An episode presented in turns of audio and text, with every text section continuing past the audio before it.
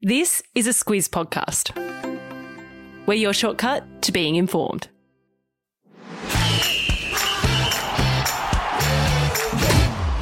Good morning. This is Sport Today, your weekday sports news podcast that puts you ahead of the game. I'm Sam Ferris.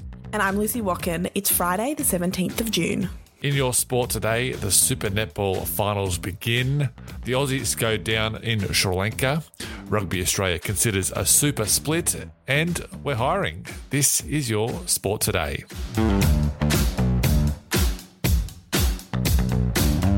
It's going to be another bumper weekend of sport. There's Formula One, the V8s are back, there's bulk footy, and even the World Cup of Darts. But Luce, I'm super pumped for the Super Netball semis, which start tomorrow.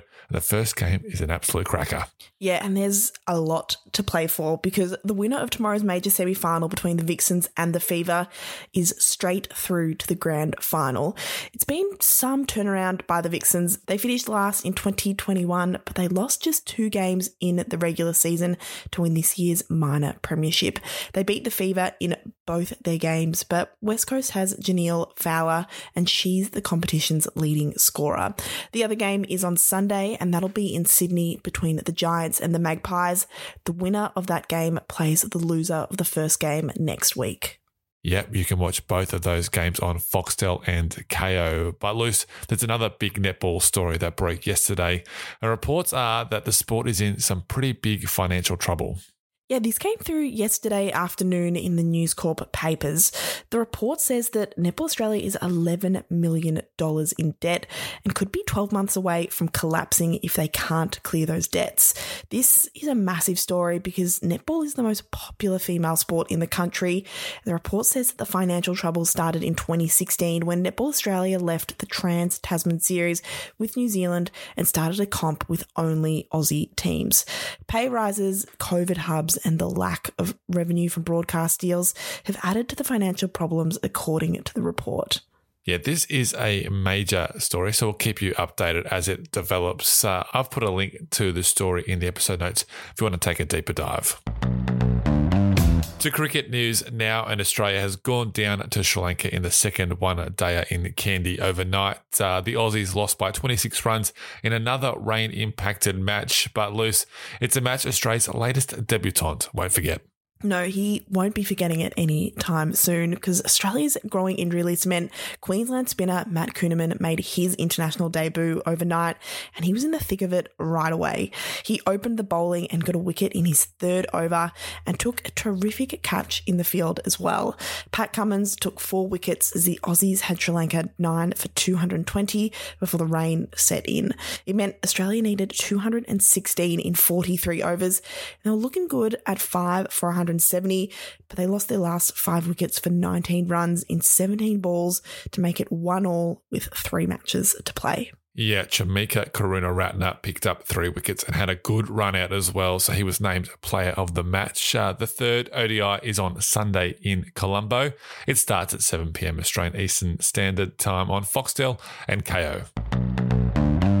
Let's move to Melbourne, your neck of the woods, Luce, because that's where the Australian F1 Grand Prix is going to be until at least 2035. Luce, try to keep your Victorian bias under control for a minute and tell us all the key details. Well, Sam, first off, I'll just say never in doubt. Never. was never going to leave the state. It's the sporting capital of Australia. But yesterday, Formula One confirmed a contract extension with Melbourne's Albert Park to host the Aussie GP. Albert Park first hosted Formula One back in 1996, so it'll be 40 years when the contract next expires. It's going to be extra busy from now on with Formula 2 and Formula 3 races to run in Melbourne from next year. More than 400,000 fans attended this year's event, which put in $92 million to the economy. And Victorian Sports Minister Martin Pakula says there was plenty of interest for the GP, but in the end, he had to drive a hard bargain with F1 to keep the race in Melbourne. Yeah, I'm not sure about sporting capital, but uh, there are some promises Luce to improve the pit lane and race paddock. So Albert Park could look a little different in 2035. Uh, today's trivia question brought to you by Sportsmate Mobile. Who won the Aussie F1 Grand Prix this year? It only happened a couple of months ago. Luce, give us a clue. Well, this driver is a multi race winner this season. Well, you've got a one and two shot. Uh, find out the answer at the end of the show. We're switching to rugby now because there are reports saying Rugby Australia is considering leaving New Zealand in the Super Rugby comp to start its own domestic league. What are the details here, Luce? Yeah, this surprised a lot of rugby fans yesterday when reports said Rugby Australia chairman Hamish McLennan told New Zealand Rugby that Rugby Australia might split to form its own comp from 2024, with possibly extra teams in New South Wales, Queensland, and maybe Japan.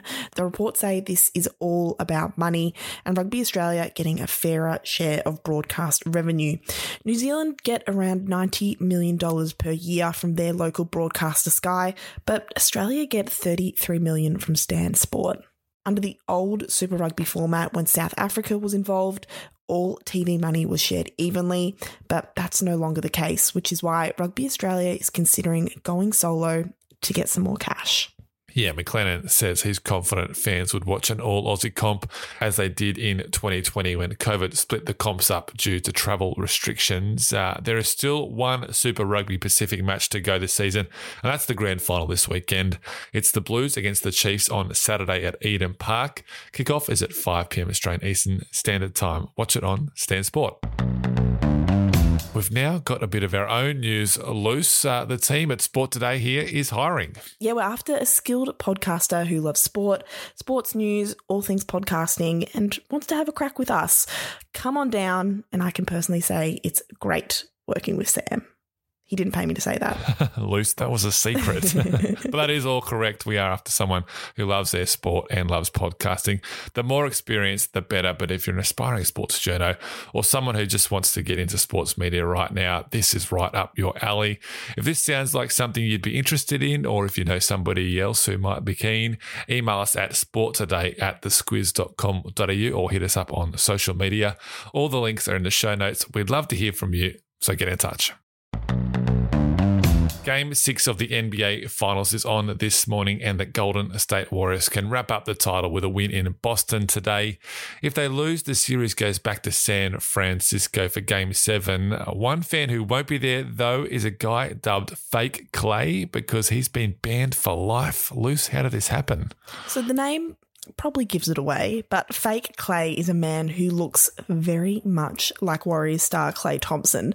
Before game five on Tuesday, Fake Clay, fully dressed in Warriors kit, including Real Klay's trademark headband, was let in by arena security without any kind of questioning. He made it all the way out to the court and made some shots before security cottoned on to what was happening. When he was outside, a head security guy gave him a letter which said he'd been banned for life for deliberately deceiving venue staff. Well, he said he was bummed, but he had done it before, so he said he kind of deserved it. The best thing about this, Luce, is that uh, it was filmed by his mate. So the video is excellent and he really does fool everybody. Uh, I've put a link to the video in the show notes for you to check out. Uh, he said he might travel to Boston for today's game, so keep an eye out for him. He'll probably be in the stands looking just like Klay Thompson. Tip off is at 11 a.m. Australian Eastern Standard Time, and you can catch it on Foxtel and Kayo. Time for Catch This, the stuff that caught our eye, what's coming up. For me this weekend, as we said, there's so much sport on, but the FINA World Swimming Championships start in Budapest. Australia have sent a 61 strong team. There's guns like Kyle Chalmers and Kaylee McKeown. The big races start tomorrow. Uh, coverage starts about 5 p.m. most days. Uh, watch it on 9gem and 9go, but check your local TV guides. Uh, what about you, Luce? Well, what caught my eye is the English Premier League fixtures for next season. They came out overnight, and the new comp starts on August 5th. And there's going to be a six week break for the World Cup. We've popped a link to the full draw in the show notes.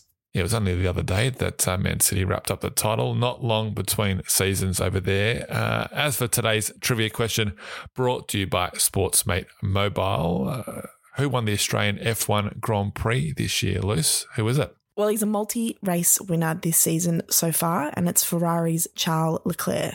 It is Max Verstappen, the only other driver to win multiple races this year. Uh, all right, that is us done for this week. Thank you so much for tuning in. As we said, if you're keen to join the Sport Today team, shoot us an email at sporttoday at thesquiz.com.au. Lucy, I'll get that payment to you sorted a little bit later on. Uh, thanks so much for listening. Have a great weekend. We'll catch you again on Monday.